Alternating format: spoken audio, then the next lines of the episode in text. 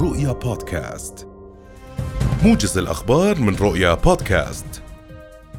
يستقبل جلالة الملك عبد الله الثاني اليوم ولي عهد السعودية الأمير محمد بن سلمان الذي يصل عمان في زيارة رسمية.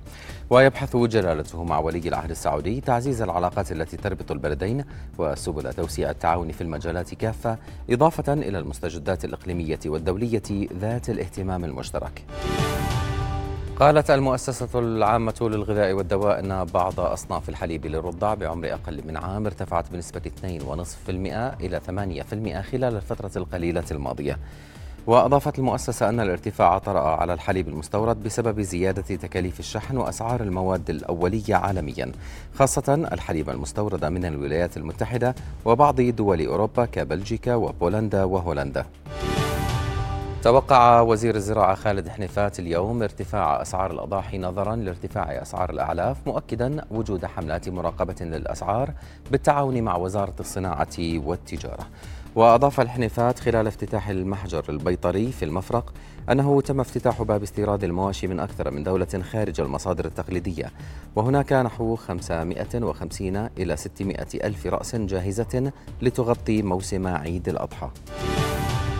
اقترحت رؤية التحديث الاقتصادي تقليل نسبة الفاقد من المياه سنويا في الأردن بنسبة 2% كجزء من المبادرات المتعلقة بقطاع المياه.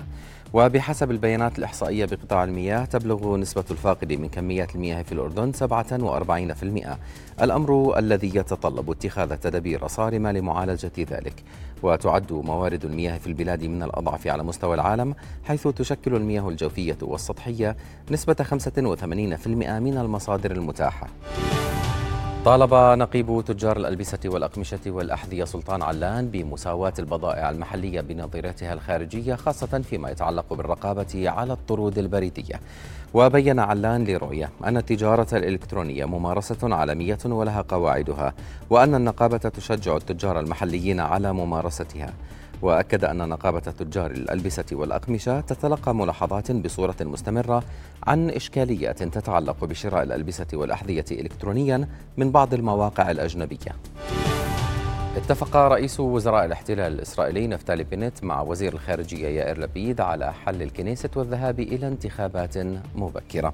وبموجب القانون سيصبح وزير الخارجية لبيد هو رئيس الحكومة الانتقالية فور حل الكنيسة وحتى تشكيل حكومة جديدة. ومن المقرر أن يجري التصويت بالقراءة التمهيدية على مشروع قانون حل الكنيسة يوم الاثنين المقبل تليها ثلاث قراءات. وبذلك تصبح الحكومة حكومة تسيير أعمال. دعا الأمين العام للأمم المتحدة أنطونيو غوتيريش خلال جلسة لمجلس الأمن الدولي إلى تمديد آلية إيصال المساعدات عبر الحدود إلى السكان في شمال غرب سوريا والتي تضغط روسيا من أجل وقفها لعدم مرورها عبر دمشق. ومع اقتراب موعد التصويت على تمديد الآلية التي ينتهي العمل بها في العاشر من تموز المقبل تضغط روسيا في مجلس الأمن الدولي لوقف العمل بها لتصبح بذلك كل معابر المساعدات إلى سوريا مقفلة باستثناء تلك التي تسيطر عليها دمشق.